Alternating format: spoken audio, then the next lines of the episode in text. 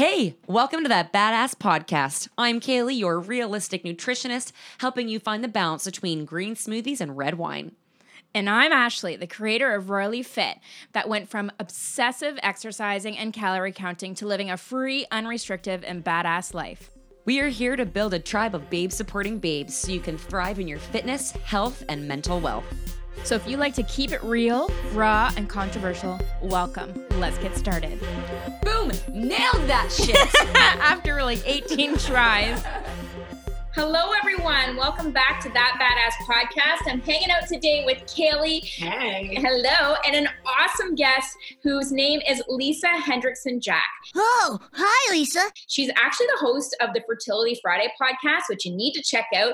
And she's a certified fertility awareness educator and holistic reproductive health practitioner.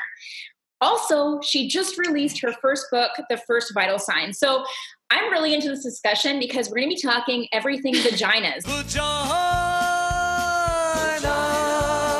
and I'm all about vaginas and sex. So it's going to be a really fun episode. And we're going to be specifically talking about how the menstrual cycle is an important biomarker for women's overall health. So that was a really long intro, but welcome, Lisa. Thank you. Thank you for having me. I'm so excited to be here. And we're local, which we discovered in our I- podcast. Uh, We're just crazy. Yeah, like you're not even 20 minutes from my house. No. we have no idea. Yeah. So we'll be doing the next one in person. We'll have some wine and make. Yes. yeah. So before we get into the nitty gritty and the vagina talk, we just like to do a little bit of rapid fire, just so our listeners can kind of get to know you a little bit. So just don't think too much. Just answer quick. These are just for fun. First one: Who was your favorite Spice Girl? Uh, Crazy Spice. Cra- scary. Scary. See? I Close enough. which one Scary Spice is. Who is that? Um, Mel B. Oh, yeah. okay. Yeah, she was. I'm a little rusty. It's been a minute. Yeah, she was It's just a totally my favorite. Yeah. Um, what is your go-to Starbucks order? Ooh. Um, it is a grande latte uh, made with cream, like all cream. Oh, cream. Uh, only one shot. Isn't that what our last guest said? Made with cream? Yeah. I didn't even know this was a thing. Yes. um, what show are you currently binging? Oh, this is embarrassing. Um, Gossip Girl. Nice. Legit. Side note: When you're done that, I recommend that you should watch the show You. Oh, I already have. Oh, you have? We'll have to talk to you about after the podcast. um, where was the last place you traveled? Um, California. Oh, fun. Where in California? Um, oh, this is bad. I got off at the John Wayne Airport. I went to a conference there. I'm trying to remember Orange County. Oh, I'm okay. not very good at- awesome. Yeah.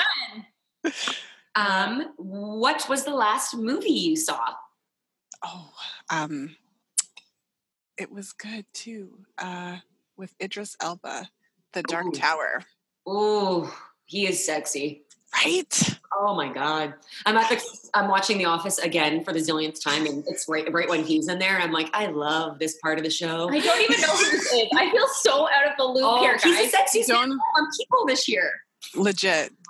I feel, I feel like I'm under a rock when I hang out with Kaylee. I'm like, who is this? What song is And this? he's like an older guy too. He's been around for like decades. What's his name? Il- Ildris Ilba? Oh my god, I gotta check I'll show out. you after. We will Check out his Instagram. Yeah. So this actually might be the answer to your next question: Is who is your biggest celebrity crush? Um, well, I guess it'd be when I was younger. It was Will Smith all day, Yes. all the time. We have to see. Um, but Idris is Idris. yep, I agree. Okay, those are all my rapid fire questions. That was fun, and now I feel really ignorant, like I need to go educate myself with current events. um, okay, so thank you for doing that. But now we're going to switch gears, and we're going to get into a really important topic, which is obviously about the menstrual cycle, and then how it is a biomarker of your overall health. So, why don't you just first start by saying or explaining what is a vital sign? Mm-hmm. Well, a vital sign is um, it's a bodily measure essentially that measures what's happening real time with your health. So we could say it's a biomarker. And the vital signs that we're most familiar with would be our heart rate, our respiratory rate, how many beats uh, or how many breaths we take per minute, our temperature, and our blood pressure. And we all have a pretty good sense that if you go to the doctor and they measure the vitals, there's a an established set of parameters that are normal for each one. So if you, for example, if your doctor takes your blood pressure and it's too high or too low, not only does it give the doctor some information kind of in real time about what's happening with you, also if it's out of the range, the doctor knows where to look. If the blood blood pressure is low, oh, it could be these things. If it's high, oh, it could be these things. And what's interesting is that, so, you know, in my book, the title, The Fifth Vital Sign, I'm arguing. Yeah, probably wondering, why did she ask about the vital sign? If you don't remember in the intro, it's, it's because yeah. the book is called The Fifth Vital Sign. Yeah. Yes. Um, so essentially, I mean, in the book, I'm arguing that the menstrual cycle for women of reproductive age should be considered the fifth vital sign. So, in addition to those four vital signs we just talked about, the menstrual cycle. And so, in the same way that all of those other vital signs have an established set of parameters that we, you know, we get that, we understand it, the menstrual cycle does as well. And for women of reproductive age, when the menstrual cycle goes outside of those parameters, it is linked to underlying health issues. So, essentially, the menstrual cycle would be this subtle sign that something is going wrong, sometimes not so subtle. And you know typically when i even I, I actually had a client session this morning and i asked her how long her menstrual cycle is and she started explaining how long her period is. So typically when we think of our menstrual cycle we just think oh it's just the period. And so you know when i'm working with clients and this the whole concept of the menstrual cycle we're looking at the menstrual cycle in its entirety from the first day of your period until the last day before your next one. So it's like, what's all that stuff that happens in between? So, in a healthy menstrual cycle, of course, we would be looking at the period. Um, a typical period would last between anywhere from three to seven days. Uh, we would expect it to not be too heavy, not be too light. So, there's an established parameter there. After your period is over, then it typically takes a couple of days before you start to see cervical mucus. Although we're not really taught a whole lot about our cervical mucus, a lot of women have noticed it. So sometimes it looks like creamy white hand lotion, sometimes it looks like clear, stretchy, raw egg whitey type fluid. Not all women have a lot of that. Some women will just notice that as they approach ovulation, they might feel like they go to the bathroom and it's like they have to wipe a couple times because it feels like there's something there, or it's just really lubricative and slippery uh, around that time. I, I, just did that. If anybody's wondering, I was like, "Oh, I'm clearly ovulating right now. Like, I just went pee and I did a nice big wipe, and I was like, "Oh, Got a there it is." yeah. well, and so then just to kind of clear off the menstrual cycle, so then at some point after you start to see this cervical fluid, you would ovulate in a healthy cycle. And then after ovulation, your period would come about 12 to 14 days later. So each of those little parts of the menstrual cycle, when we break it down, would you know, if anything were to go wrong with any of those, whether it's, you know, you're having way too much mucus or you're not having any mucus, whether you're ovulating a lot later in your cycle or you're not ovulating, if you're, you know, the second half of your cycle between ovulation and your period is too short or or you're spotting or you're just experiencing different challenges all of those different factors give us information about our health because ultimately our menstrual cycles are a reflection of our overall health. Um, so hopefully that answers the vital sign question. Yeah. It's kind of just like getting juicy. Yeah, I love it. I, I like that you use the word juicy when we just talked about. I can't help it. It's always when we're recording this on Wednesday, TMI Wednesday. It's always TMI with me. yeah, oh, I like that. I like that. That's like me every day. TMI yeah. every day. Yeah. Um, okay, so you kind of touched on it a little bit, eh, like when you're just explaining that. But can you explain exactly like what does a healthy menstrual cycle look like? Yes. Um, uh, so, I mean, overall, in general, we often think of a healthy menstrual cycle just being about how long it is. So, there's a lot of myths about the menstrual cycle that we have to overcome in order to understand it.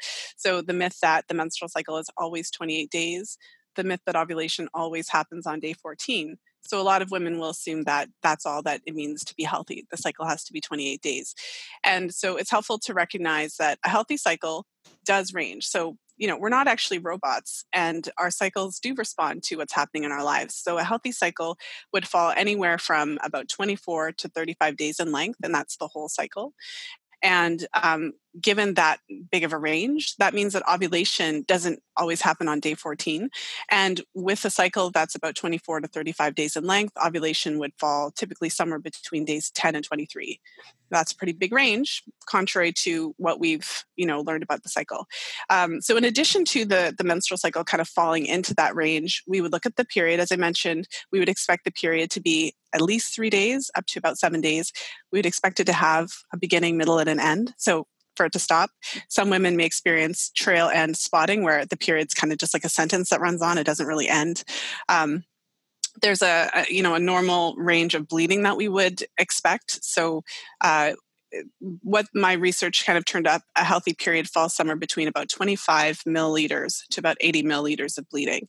And so, to put that into perspective, for any ladies who use a menstrual cup during their entire period, you know, from start to finish, you'd fill at least one cup so at, at least one ounce. Uh, and then, you know, up at the top limit, you're filling the cup four or five times uh, throughout the whole period. And the reason that 80 milliliters is the top of the limit is because what the research tells us is that when you're bleeding more than that consistently, you're more likely to be deficient in iron. And there's an interesting relationship there because if you are deficient in iron, you're more likely to bleed more. But obviously, bleeding more is going to make you deficient in iron. So there's an interesting relationship there. Yeah. Pardon? I said it's like a catch 22. Like, yeah. That's interesting. Is it common at all to have spotting before your period actually comes? It is common, but again, that would fall outside of the optimal parameters. And so, um, uh, maybe I'll go through and we'll kind of get to that in a little bit more detail. Uh, but so in a healthy cycle, you would expect to have a, you know, typically a couple of days before you start to actually see mucus when you go pee. Uh, but you would eventually start to see it, and you would expect to see mucus, um, so either the lotiony or the clear stretchy, for about two to seven days. And so, um, with at least one day where you do have some uh, clear, stretchy cervical mucus.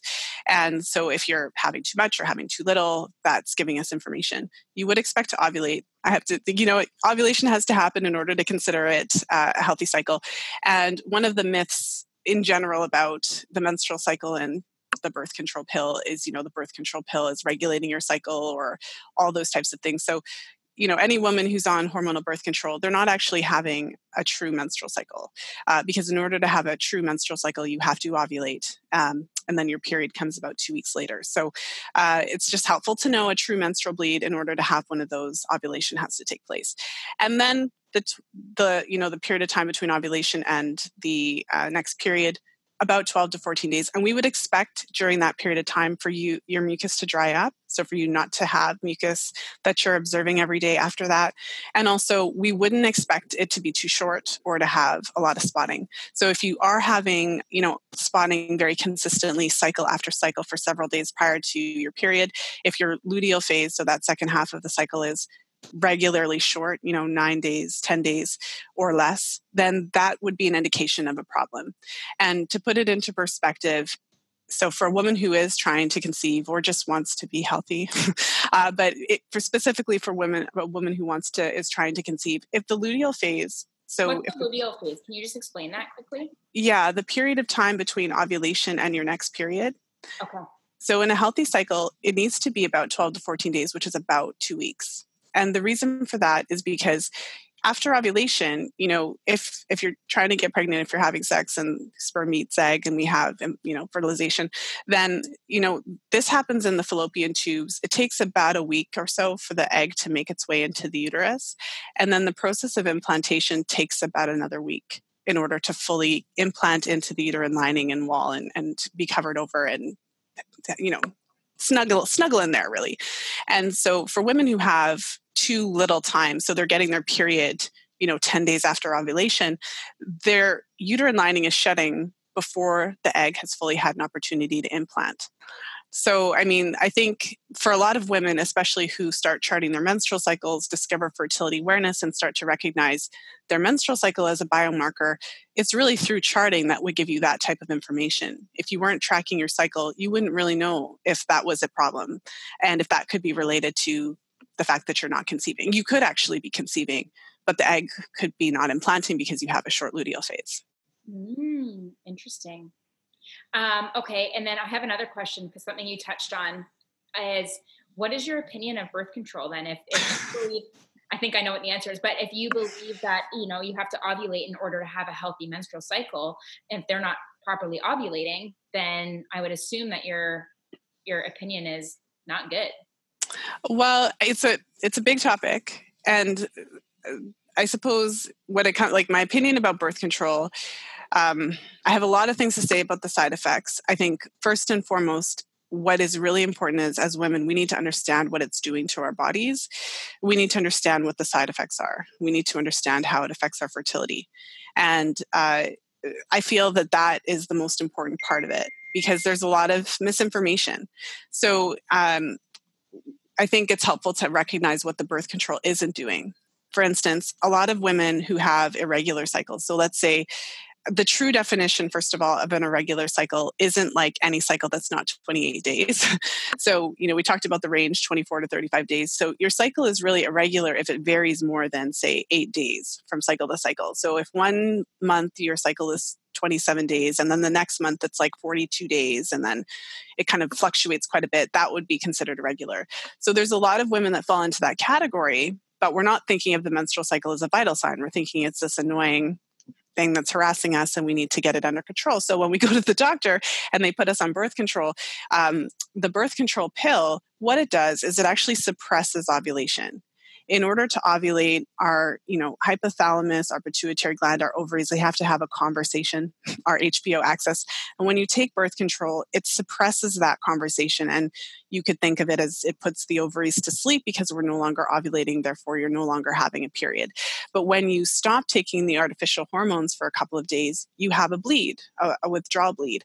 And so when you actually have cycle irregularities the pill isn't fixing them or regulating them. It's suppressing your natural cycle and replacing it with a fake one. And so you're getting, it's like a pat on the back. You're getting like this fake bleed every 28 days to make everybody feel better. But if you actually have an issue, an underlying health issue, which is the reason that your cycle was irregular, then you're not addressing it. So what happens is 15 years later, when you come off the pill to try to have a baby, that issue wasn't addressed. It's still there. The pill didn't cause it, but the pill didn't help it. So it's probably the same or worse. Mm-hmm. And you now have to deal with that issue if you want to conceive naturally, um, on top of any side effects that were related to birth control. Yeah, yeah, exactly. Exactly. Well, thank you for clarifying that. We completely agree. Oh yeah, I was just yeah. kind of thinking about my you explained my exact situation. I was 15, went to the doctor, I was getting my period for about 2 weeks every 2 weeks. Hmm. And put me on the pill and I was on it for almost 15 years. And I remember him even saying to me that I could just keep taking my pill and never get my period. And I was like, oh, that sounds amazing. And as I got older, I'm like, something about this is just so against our biology. And I'm like, it just doesn't feel right. And then I started doing my research about the pill. And as a nutritionist in class, I started learning and learning. And I went off of it and I, I would never, I don't think I could ever go back on it. Yeah.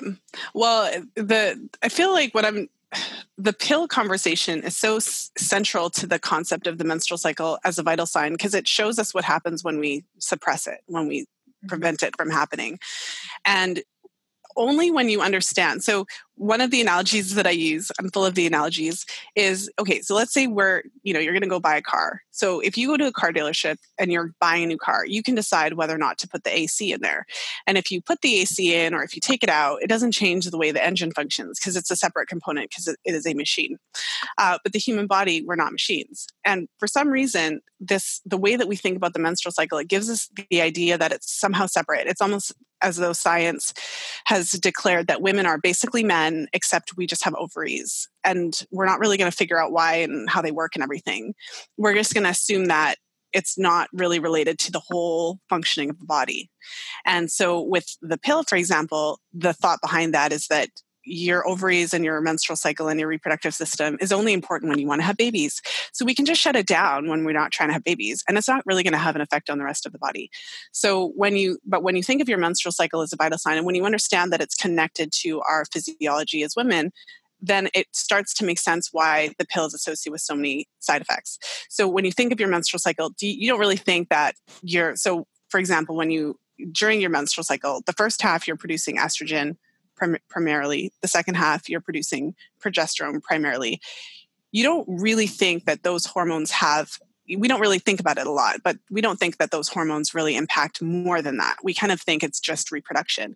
But we have receptors for these hormones in our breasts, in our brain, in our bones. And the menstrual cycle has an impact far beyond just our reproductive organs. So, okay, so with that in mind, when you take hormonal birth control and you look at the list of side effects, which is in the scientific literature from nutrient deficiencies it changes the way we metabolize b vitamins uh, you know long-term birth control use is associated with zinc deficiency um, b12 b6 in particular it changes uh, it's associated with magnesium deficiency selenium coenzyme q10 the list really goes on and on it's associated with an increased risk of depression because it reduces our testosterone levels very significantly. It's associated with low libido and painful sex because it actually changes the our vulva tissues. So there's studies that have shown that women who are taking the pill, um, it thins our vulvar tissues. Vaginal opening makes it thinner, shrinks the clitoris, uh, making us more likely to have painful sex. Not every woman experiences it in the same way, but every woman who's on hormonal birth control, the, her testosterone levels are, you know, 50% or less of what a woman is who is not. Um, and it goes on. I could I could go on all day. The additional side effects. Uh, it affects the way that we. Um, it's called. It affects our mate choice. So the scientific term is the major histocompatibility complex. That's a really fancy word to say that when you meet someone that you like, you kind of part of the attraction is how they smell the pheromones. Mm-hmm. And so when you're on birth control, it changes how you perceive the scent of others. Wow. And it also changes how you smell to them. Wow. So, uh, you know, and this has been kind of going on, around on the internet. And I remember reading articles about it. But what really surprised me was when I looked at the research, there was so much of it because there's a whole field of environmental biology that looks at this stuff. And so they do all these tests where it's it's it's one of those sayings of you know the truth is stranger than fiction.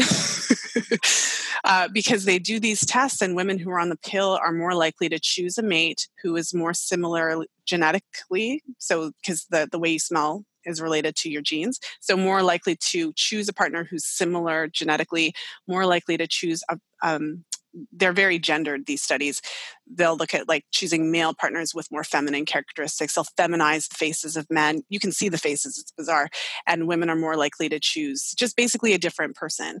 And so then you hear stories about women coming off of birth control and in some cases if they met their partner when they were on the birth control they come off the birth control and sometimes can't their partner has a smell that they didn't notice before and they are all of a sudden not attracted to their partner anymore so it goes on and on, but only when you can think of your menstrual cycle as a vital sign can you start to understand how messing with it would have all of these far reaching effects outside of your ability to procreate. Yes. Oh that is God. so freaking interesting. Yeah, it is. Holy shit. Yeah. yeah. that's wow. I'm like almost speechless. I know. But, but, it makes so much sense at the same time. That's so cool that you're you're really digging into this as like a fifth vital sign because I completely I completely agree and I'll share my story with you later when we're done the podcast. But yeah, for me, period has been very in line or out of line with what's going on in my health. And then, yeah, I'm starting to think, I'm like, oh, did I choose that asshole back in the day because I was on birth control? Or yeah, but anyways, that's really interesting. So I guess another another question for you, be then outside of the birth control pill, like what are common conditions that can actually disrupt our period and our menstrual cycle? Mm-hmm.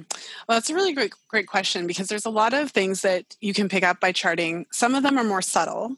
So, for instance, if you have a yeast infection that's subtle, so you're not itchy yet, um, you know, if you're charting your mucus and you notice all of a sudden you go from having your normal two to seven day pattern to having an everyday pattern, something as simple as yeast infection you can pick up. Um, when women have cervical dysplasia, abnormal cervical cells, that's associated with uh, a type of watery discharge that's different to mucus that happens throughout the cycle, kind of all the time. So, for women who are charting and who are kind of more keen to that, they can pick up on something as significant as the early signs of precancerous cervical cells, right? Like that's pretty big. Um, but in addition to that, uh, other health issues from what I've seen working with women over the years, nearly any type of health issue can show up in different ways. The most obvious ones would be thyroid disorders. So, thyroid disorders can cause your cycle to be longer, shorter. It can interfere with the luteal phase. And of course, uh, if you're hypothyroid, it can show up with low temperatures. And uh, so, that's one of the ways that it can show up for women who have metabolic issues, if they have polycystic ovary syndrome, which is characterized by chronic inflammation and um, uh, insulin resistance and you know increased risk of cardiovascular disease. Women with pcos are more likely to develop diabetes later on in life and have cardio higher cardiovascular risk factors. Uh, you know the classic pcos menstrual cycle chart is that irregular cycle where you are having cycles that are sometimes you know 45 days or rotating in between 29 days and you know 40 something days or something like that or having fewer than eight or nine periods a year um, and in addition to that, I think hypothalamic amenorrhea is a really interesting example of the menstrual cycle as a vital sign. So, what that means is that you stop ovulating, therefore, you stop getting a period. And I think a lot of us are really familiar with the Olympic athlete example, where we think, okay, she's working out a ton, and but you don't have to be an Olympic athlete to lose your period. You could just really be into whatever exercise five times a week, two hours a day, um, and not be consuming enough to offset the energy expenditure. So, hypothalamic amenorrhea is characterized by a combination of stress, uh, under eating, and over exercise, basically. So, some combination of those. And in that example, when a woman stops menstruating, it's her body's way. So, first of all, if we think of our bodies as intelligent, and if we think, instead of thinking our bodies are broken, if we actually think that our bodies are responding to whatever it is that's happening in our lives, then our bodies are actually intelligent and they're trying to protect us. In the case of hypothalamic amenorrhea, then, you have a woman who is either she's chronic undernutrition, chronic overexercise, but basically like not enough energy to sustain and you know chronic stress and so her body is trying to conserve energy by preventing pregnancy, preventing the additional stress on the body. Because I mean, what could require more energy than growing a human being, right? Um, and so, in that case, what's what's really interesting and also tragic is that when a woman stops loses her period for that reason, her degree she starts to rapidly lose bone mass. And the longer that she doesn't have her period, the higher her chance, her lifetime risk of developing osteoporosis. And so, for example, you know, an ex- more extreme example of that are women who are anorexic, you know, who have a legitimate issue not eating, um, and all everything that's associated with that, who then lose their periods, increased risk of osteoporosis. And again, if you think of your periods as only important when you're trying to have babies, well, I'm pretty sure we don't want to get osteoporosis. So that's a pretty good idea of, you know, how is the menstrual cycle related to our bone health? Well, our bones have receptors for estrogen and progesterone, and both hormones are play a really important role in building and maintaining our bone mass. Mm-hmm. So if that doesn't indicate that the menstrual cycle is a vital sign, like I don't know what does. yeah. yeah, absolutely. So I know the one of the things that you talk about is how like some people only pay attention, like you're saying, to their menstrual cycle if they're interested in conceiving, but how like why like how important it is to pay attention to this regardless because it is a vital sign. So can you kind of give I guess what I'm trying to say here is like for those that are interested in conceiving, what should they look for? But those that aren't interested in conceiving, I feel like I need to regain my thoughts. I had too many different thoughts going through my head, so I'm probably going to have to edit this out. Um, okay, so I'm trying to think of what question I want to go to next because we're talking about contraception, contraceptives, and then um, I want to make it interesting for people that aren't even interested in either using those or having a baby. Mm-hmm. Um, and so, like, which I know you're touching on. I know I'm kind of losing my track. That's okay. But I think I understand what you're saying because you're you're basically asking about why we should care about the menstrual cycle if we never want to have kids. Yeah, and you're talking about some of those things. You're talking about osteoporosis, and you're talking about um, like you know different hormones going to different parts of our body and our brain and stuff. I'm trying to think about another way to like motivate people. I don't know. Maybe I need to get out of that mindset of like trying to include. Well, I could talk about libido because regardless of whether or not you want kids, I'm pretty sure that you want to have great sex because Oh yes. who doesn't? um, and so again, the conversation kind of intertwines with hormonal birth control, and I, that's why I often go there because one of the, I mean, there's a running joke about you know the majority of hormonal birth control methods that the reason why it works is because you don't have sex anymore I can Um, attest to this because I remember being in a backyard with all of my high school girlfriends, and every single one of us was on the pill, and there was one girl that wasn't.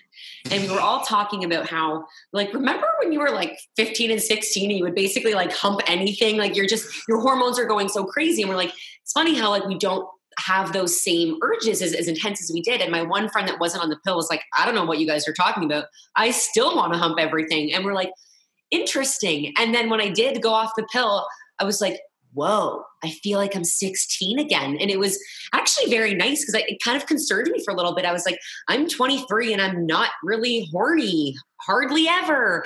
And I thought maybe I just wasn't attracted to my partner anymore. And I didn't really know, but it all came back when I went off the pill. Yes, to everything you said. And what's it's hard because as women, when we have these experiences, if you try to explain it to your doctor, you know, you end up in therapy. Like someone's going to try to tell you that it's emotional and you've got daddy issues or whatever, but really it could literally be the biological effects of birth control. So, uh, you know, I get a lot, I get flack from time to time talking about birth control because, of course, uh, you, I recognize that it was an important part of the women's liberation movement. Ironically, part of the sexual liberation movement, given that it is associated with lowering libido, right? But I recognize that that was a big part of it. But at the same time, when women say things to me like, you know, I was on the pill and it was you know i had the greatest experience i had no side effects the fact is that there are certain biological effects that are going to happen to every woman um, because that's how it works.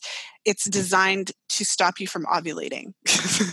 When it stops you from ovulating it prevents you from producing your natural levels of estrogen progesterone and testosterone. And so when it comes to testosterone there's a couple different ways that that the pill suppresses it which is related to the, the libido thing.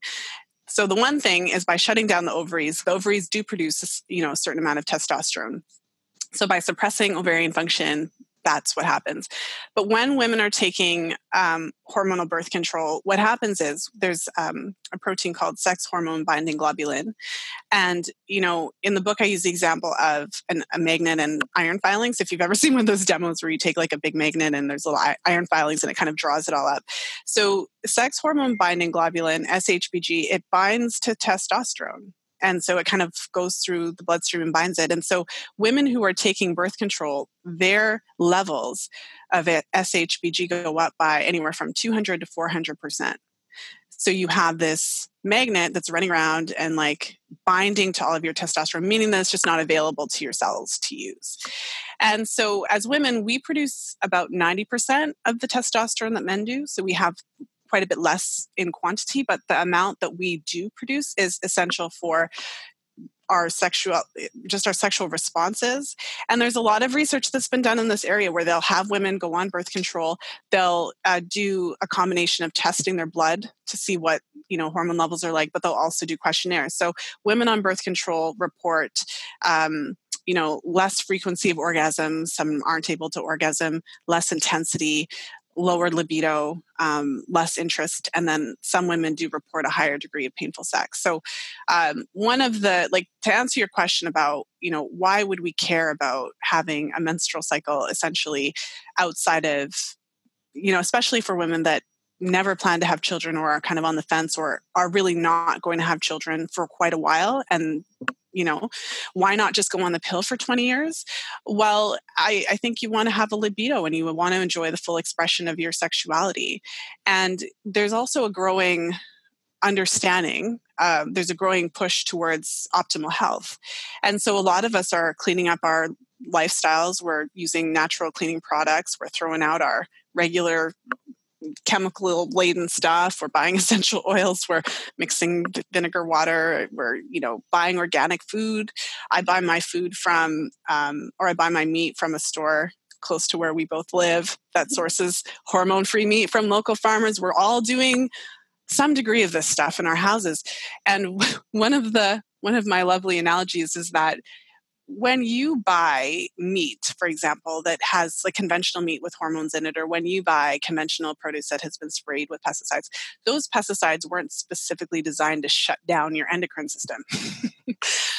But when you take hormonal birth control, it was actually designed to suppress your endocrine system. That was the point because if it didn't do that, it wouldn't work. It wouldn't be an effective birth control if you, you know, if if it didn't do these things. Mm-hmm. And so part of this kind of growing awareness about hormones and chemicals and all of that stuff, it has to lend itself at some point to what is it doing to our bodies if we're putting chemicals in there. And, you know, one thing I'll say, and I always say this when I talk about birth control, because of course I come off as anti birth control, like no one should ever use it or whatever, but that's not my stance. I really come from a place where I feel like it's important for women. We need to have the ability to be informed so that we can make an informed decision about what we're doing. And I think that women fall into three categories when we're actually informed. Some of us would be freaked out by all of this stuff and would say like no no thank you this is not for me. Some of us would use it but we would use it for a period of time. So for me i've been on the pill. When i was a teenager i had really heavy painful periods and i didn't know how to manage it and i purposely went to the doctor asking for the pill so that i could keep playing my sports and all that. Granted i didn't make an informed decision but I made that choice. So some women would choose to go on it, but they might just not be on it for 20 years. You know, they might go on it for five or they might come off a bit earlier. And then some women would take it for just as long because it fit, it's doing exactly what they need it to do. At the end of the day, all of those choices are completely fine. The, the key is that we need to be able to be informed about what the effects are. Also, so that if you do have painful sex or if you do have some sort of issue, that you know, right? And you can come off of it and see give you you know a lot of women end up like with these effects for years and they don't know until they come off of it 15 years later and then they're like oh. Yeah they just think that's their norm right? Hmm. so so would you say that painful sex a low libido um, not getting as wet per se those are all signs of maybe a little bit of like a hormonal imbalance like your menstrual cycle is a little bit off because some people are just like oh maybe i'm just you know in the thick of my life and maybe i'm not as hot and heavy for my husband anymore or my partner anymore but maybe there's a little bit more to it than that. Yeah i mean especially for women who are taking birth control i mean i think it's important just to know that we hear a lot of stuff about like oh the birth control pill makes me think i'm pregnant or right it regulates the cycle. But if you were to look at the natural hormones of a woman on birth control, because her ovaries are inactive essentially, um, the natural hormone levels would be more comparable to a woman in menopause. And then all of a sudden it makes sense how a 21 year old could have low libido and like vaginal dryness. It just seems very odd. Uh, so, yeah, I would go as far to say that if you have basically no libido, yeah, that is a sign of an issue. For women who aren't on hormonal birth control, having no libido, having, you know, no cervical mucus, no natural arousal fluid could be a, a sign of a lot of different things stress related, there could be an endocrine issue, depression, you know, these we're we're one of my mentors she says i think i'm trying to remember her exact words but she basically says like from a biological standpoint we are here to reproduce right? Yeah. so that's our job. So um, from that perspective having healthy menstrual cycles having a libido we are sexual beings. If that goes away that is a sign of a problem. Yeah. Yeah. I completely agree. So, what do I know I'm kind of jumping here, but what do women do then that are in going through menopause or already in menopause like how do they keep that part of them alive if your ovaries and your menstrual cycle are such like important factors to those things? Like some people don't want to just all of a sudden not have a libido and and not be you know be dry all the time when they want to have sex with their partner. So how would you work on something like that with somebody that's in menopause?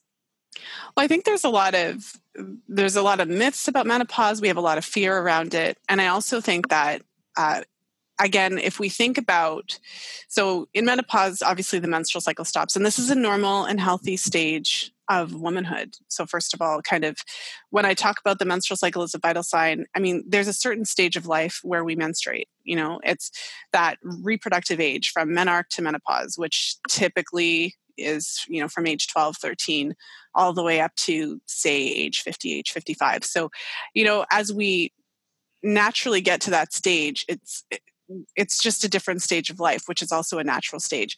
Um, and the ovaries still continue to produce some level of hormones during that stage which is why there's a lot of controversy around um, uh, doing complete hysterectomies removing the uterus and the ovaries. Uh, and so one thing that's interesting to consider uh, because I know many women in this field have put forth the idea that having healthy, normal menstrual cycles throughout your reproductive years is somewhat protective.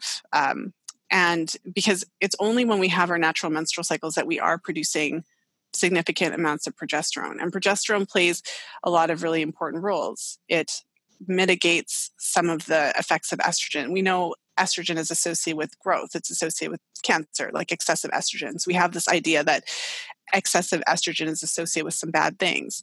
Um, but progesterone in the menstrual cycle has kind of like an anti proliferative effect that balances and counters some of those effects of estrogen.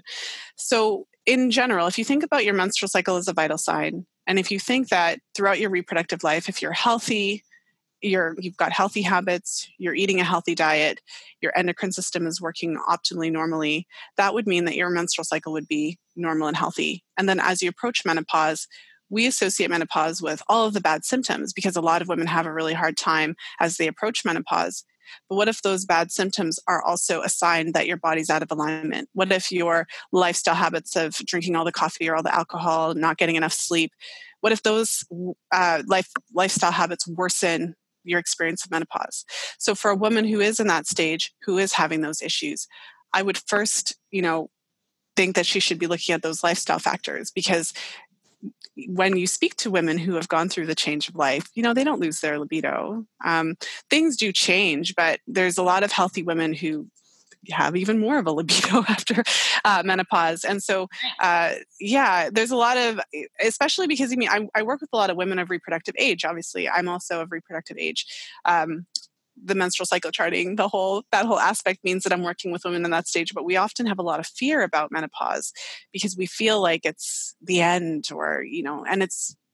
Um, I I look forward to when I get to that stage. Then I'll have more of a personal insight. But for now, I just have to sit on the sidelines and interview women and talk to women who are going through those stages to find out what their experience is like. And it's not what we think.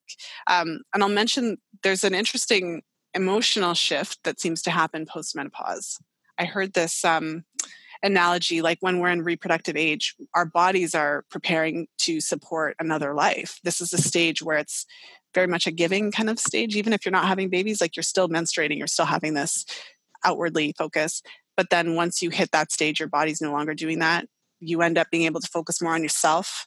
And I don't know if you've had this experience of like an auntie or a mother or grandmother who's gone through that stage and has no filter anymore. there seems to be uh, some degree of wisdom, a shift that does happen that is cool. very powerful and very interesting. So, to shed some pause, like I'm, I'm trying to sh- yeah. shed some positive juju on on menopause because we're all going to be there at some point. Well, I think that people don't realize, and just like I know we were either going to touch on this today or maybe even do another topic or a podcast specific to this topic, but a lot of people experience, you know, really painful periods and they have all these side effects. Well, it's the same with menopause. People think it's supposed to be this awful thing with the hot flashes and the weight gain and this. But really, if you are in a healthy state, those symptoms should not be as drastic. So it's like you have to kind of look at your lifestyle factors, like you were saying. It's like if you're having really these awful symptoms, you should be go seeing a, specialist because they should not actually be as bad as they're depicted, you know, on TV. It's it's almost kind of like this running joke of uh, you're going to go crazy, and the poor husband has to deal with the crazy woman going through menopause. But it, it shouldn't be so extreme. Yeah, and if I mean, you could go so far as to say that's another extension of the vital sign where if if you have a lot of those symptoms and they are unrelenting right they're consistent and unrelenting that's a good sign to make sure you get checked out. You know go to a functional medicine practitioner have a full hormone panel done find out how your body is processing estrogen some women find that you know some women have a harder time uh, breaking down and detoxifying and removing their natural estrogens from their body and if you have way too much estrogen that's not fully being detoxified properly by your liver and your other bodily systems that can cause a lot of issues uh, because we respond to hormones. Uh, so looking into those things, having that understanding that you know all of the, those different lifestyle factors make a big difference.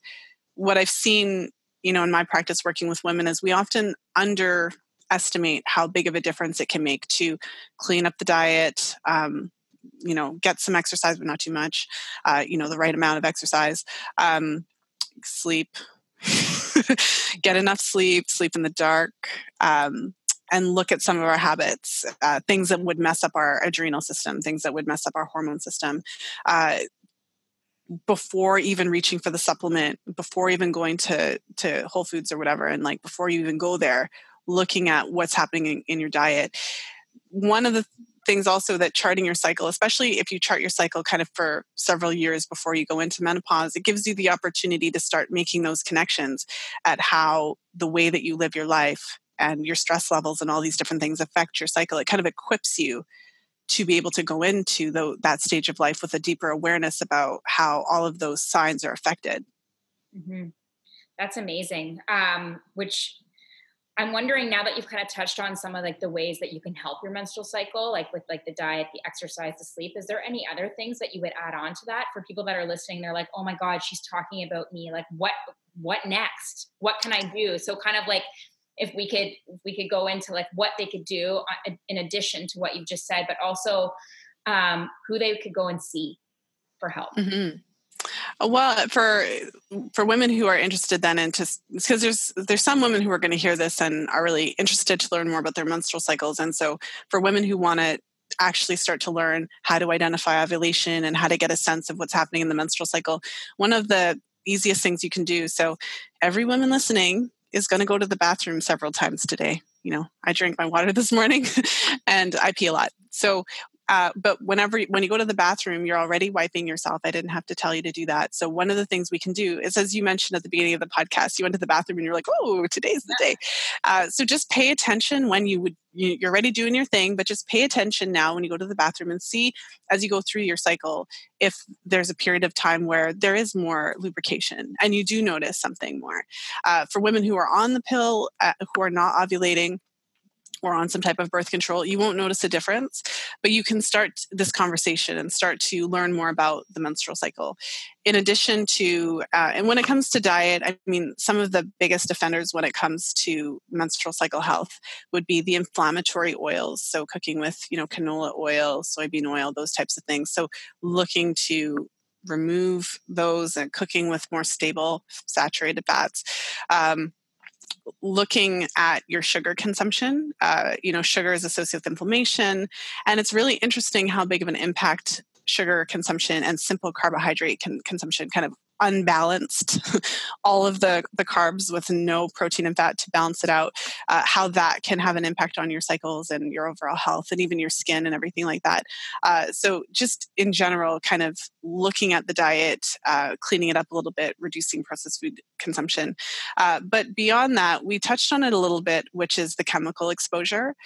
As women every product that is manufactured for us, basically, everything is full of xenochemicals. Unless you're actively looking for beauty products and care products that don't contain chemicals, they all do. Whether it's hand lotion, nail polish, you know.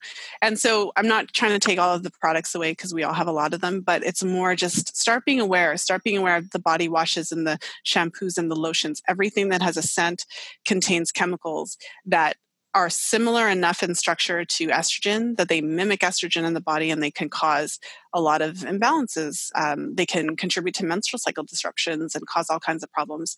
Uh, so that's something to think about. It's a big conversation. We can, you know, cleaning products, beauty products, food, pesticide exposure, you know, air. so much that you touched on this. Because so many people think it's just about the food that they eat and they're like, oh, well, I'm eating well, and da da da. But it's like, do you understand that even like the paint you use to paint the walls, the water that you're drinking, like you said, the shampoo, your toothpaste, like the deodorant, all of these things are affecting us. And I don't think people take that as seriously as much yet because they don't understand how significant it actually is. Yeah, and I know I've read before um, that your actual makeup is one of the biggest offenders which is crazy. Is that like the thing that, you know, people that women like to use to highlight their beauty is actually a big offender of disrupting our home our hormones. I always think of lipstick when people are wearing lipstick and then they're licking their lips or drinking out of their straw. They have their coffee and it's I'm like, not only is it on your skin, but you're literally swallowing remnants of your lipstick. So please make sure it's a good clean lipstick. Yes. Well, you think of your skin as an organ, and basically everything that you put on your skin is absorbed. So if you wouldn't literally eat it, like if you wouldn't take your hand lotion and lick it, then you probably should put it on your skin. But I mean, for me, I've replaced a lot of my household cleaning products with vinegar water and essential oils for a nice little scent. And there's a lot of great products. Um, you do have to look because there's also a lot of products that say things like natural, but they still contain fragrance and they still contain all those chemicals. Uh, so you do have to look, but there's a lot of uh, replacing your household cleaning products, replacing your laundry detergent with something that is not scented or dyed, you know, replacing your dishwashing soap and dishwasher liquid with something that is non scented.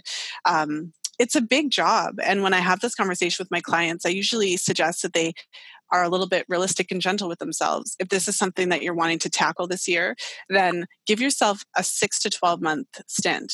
Um, for me, I started with a lot of the, the, personal care products. I replaced a lot of my, well, pretty much all of the lotions with coconut oil and shea butter.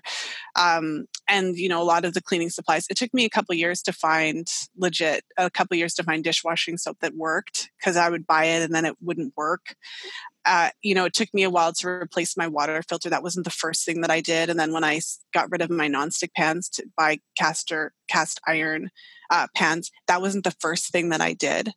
Uh, but this is, I'm sharing that it's a process, and you got to be gentle with yourself. And at the end of the day, there's no such thing. You're never going to be like clean and pure. you can do all these things, but eventually you have to walk outside and breathe air. So we live in the greater Toronto area, and it is really gross out there. There's a lot of cars here. So it's not about perfection, it's just about reducing our load so that we can just improve our health kind of little by little. Well, even things like air purifiers are so helpful. And I think one of the biggest ones that gets me is perfume and how oh, many oh, yeah. perfume and deodorant. It's like you're putting it in all these spots, like right on your like lymphatic system, like the big, the big nodes. And it's just I sometimes people are like, "You're insane! You won't even wear perfume." And I'm like, I might put it on my sweater once in a while, but no, I really now that I understand the damages of it, I'm like, no, I, I use essential oils as my perfume now. Mm-hmm. Well, and I mean, controversial topic, but think about how much press and media, how many women do you know that are running for breast cancer and you go to the drugstore and they're putting like breast cancer stickers on deodorant and like chemical laden things. So as women, we have to be the ones to advocate for our, our own health care. And yeah. there's a lot of things that we can do within our own homes, within our own lives. And it might sound extreme, but one of the things that I appreciate about menstrual cycle charting, I mean, I've been doing it personally for almost 20 years and I've been teaching it for just about as long. I don't have to say a whole lot when I'm working with a woman and she's charting her cycles and she has some cycle concerns. If we address these lifestyle factors and she sees an improvement in her cycles or she re- experiences a reduction in her painful periods or uh, other related hormonal symptoms, that speaks for itself right i mean i think that's one of the things that's really hopeful about all of this is that our bodies are really resilient and our menstrual cycles are really responsive so when you're making changes and when you're addressing the issues that are actually causing whatever type of menstrual irregularities you're experiencing when you're charting you actually are able to see it. It's like a printout you know every cycle is a printout essentially of your health and when you make these changes you can see the impact. So um, that's one thing i like about what i do because then you have this kind of tangible record of how what you're doing is positively impacting your health. Um, so a question um, I recently, in the last like year or so, started using a period tracker app on my phone. And I just kind of wondered your thoughts on them because um, I've heard kind of mixed reviews. Some people are like, they're not very accurate, da, da, da. but for me, it's actually been really great. I feel like it's, I get my period when it says I'm going to get my period pretty roughly. It tells me when I'm ovulating. That feels pretty accurate. So I just wondered if you would recommend this to people or your thoughts on it. Well, I think it's it's really important for all women um, who are so inclined to find some way of, of keeping track. Um, because what i do is so extensive I, I often have women saying like i only I only know when my period is coming. I didn't do any of the other stuff. Uh, and I say that's that's amazing. I had a client who she wasn't charting anything else, but she just tracked when she got her periods and she tracked it on an Excel spreadsheet and she had like seven years of it. Wow. And she was like, Oh, I didn't track very much. And I'm thinking, like, you have seven years of history regarding your periods. It's incredible. So, however, it's like the gateway drug. However, you get in there, that's good. Um, because this is basically a conversation that you're having with yourself. The only comment or question, like the only kind of comment or concern I have with period tracker apps is that uh, for women who are actually wanting to use this as a method of birth control or actually actively trying to conceive, the challenge with the apps is that they are based on algorithms. It's a modern modern day version of the rhythm method. So the tracker, the the whole concept of like I'm going to track a few cycles and then understand my patterns and then I could expect that I'm going to ovulate about the same time or all of that. Uh, for women who are trying to conceive, it is possible to ovulate earlier or later. Same thing with women who are trying to avoid. So if if you're relying on that as your primary birth control, I would suggest to gain some fertility awareness knowledge to support that. But as a general, just tracking your period, I think it's really helpful and really important for us to be able to do that.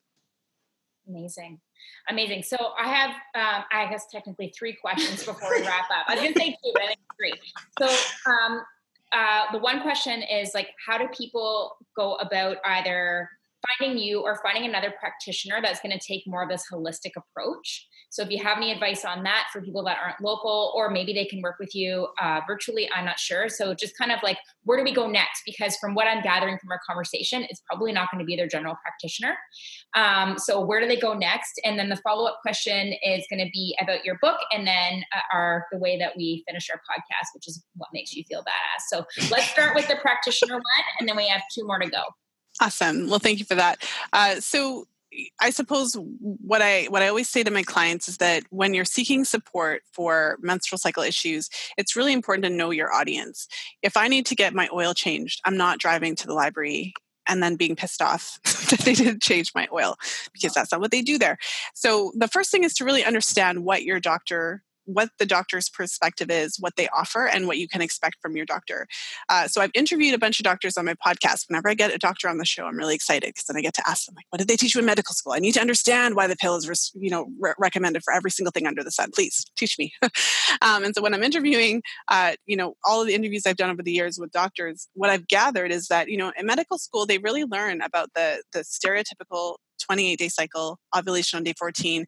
And anything that falls outside of that, the, the education is very much, you know, the pill regulates the cycle. And so for women who learn about the menstrual cycle, get really jazzed about fertility awareness, run to their doctors, uh, you know, they often meet some challenges where whether it's you know they're they're wanting to come off birth control and they're telling their doctor i want to use fertility awareness to which doctors often say oh it's the same as the rhythm method. It doesn't work. You're going to be pregnant in five days. Uh, so there's this, still this misconception that the fertility awareness method is not an effective method of birth control. Um, you know for the record 99.4% effectiveness when used accurately. Research studies have been done. It's not the rhythm method but that's a whole other part of the conversation. So i would just encourage women first of all to recognize you know what most classically trained doctors have been taught about the menstrual cycle. And if you're wanting answers as to why you're experiencing the sim- symptoms that you're experiencing, you have to go to somebody who has been trained to look at the root cause. So you'd want to be looking at a functional practitioner, whether that is a medical doctor who has been trained in that functional perspective, whether it's a naturopathic doctor who specializes in female health, women's health, menstrual cycle health, um, or other practitioners who specifically focus on that. Um, for menstrual cycle charting and all of those types of fun things, I mean, I'm a certified fertility awareness educator. I teach women to chart their cycles. And for women who want this to be their primary birth control method, um, you know, taking a, a class with a certified educator is the best way to get that high efficacy because then you really know what you're doing and you're not shooting in the dark. Um, so yeah, yeah. That's awesome.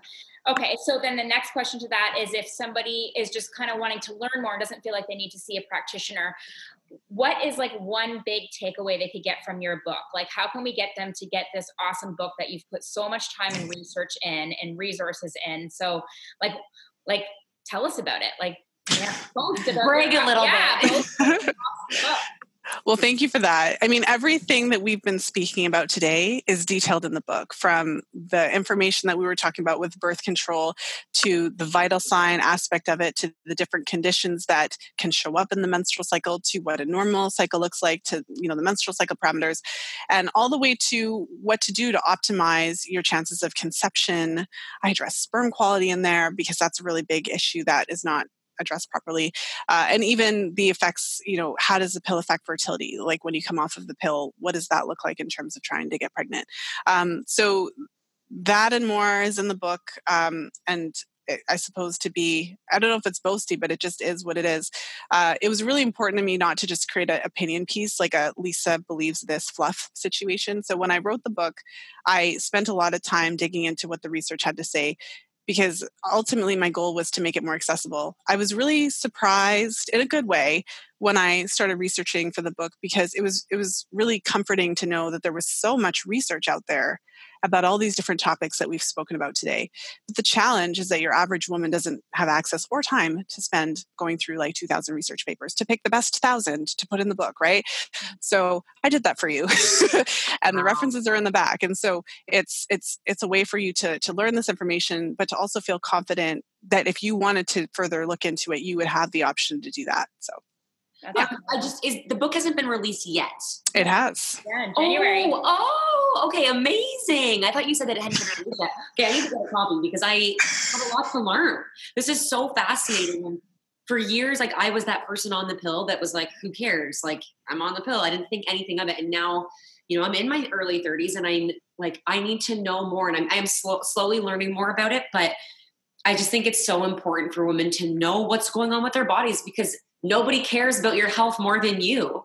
So I love that you're like really supporting women and being like, knowledge is power. Here you go. Yeah. yes. And looking at it as a serious vital sign. Like I yeah. love that you're actually looking at it as a, a piece of the puzzle to our health.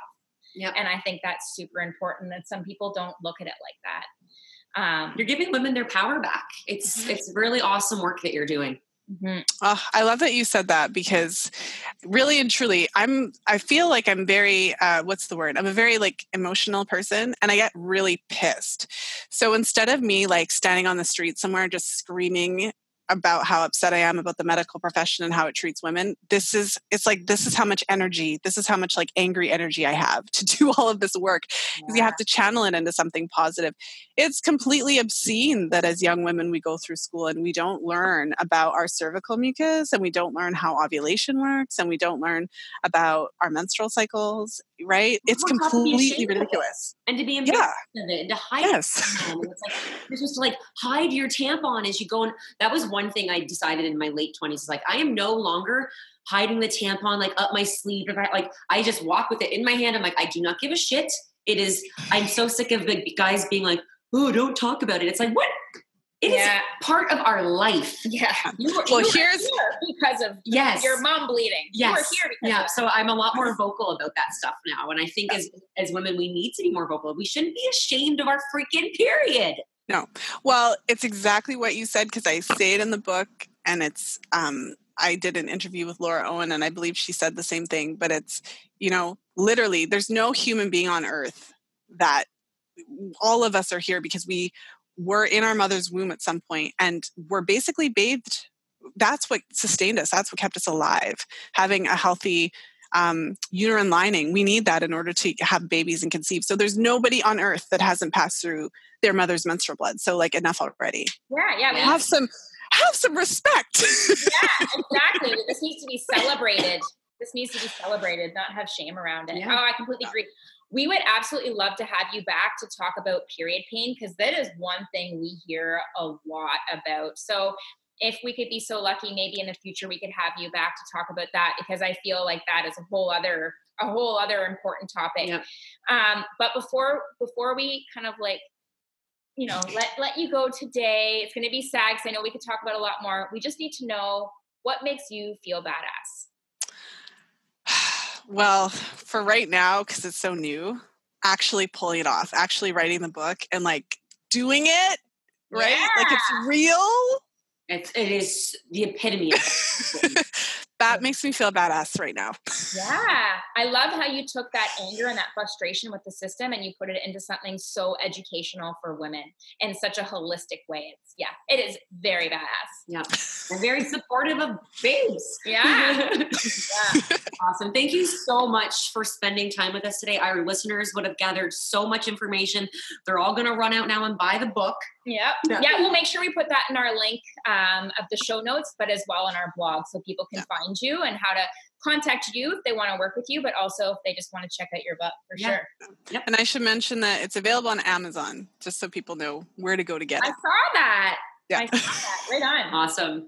Cool. Well, thank you so much, Lisa. And uh, don't, don't forget, forget, to make today badass. Thank you so much for listening to this episode of That Badass Podcast. If you could do us a huge favor and head over to iTunes and leave us a five star review, we would be so grateful because you have no idea how much that helps us grow our podcast. Yeah, and as an incentive and a little bonus, we're going to be doing a monthly giveaway, and it's going to be kind of a mix of everything that we have to offer. So, one month it could be Royally Fit Online, joining our community. It could be from the Badass Boutique, or maybe even just some like free recipes and like a coaching call or something with us. We will figure it out month by month as we go. So, yeah, please go over iTunes, podcast app, leave us a five star review. And once again, thank you so much for listening. Spare Room Studios.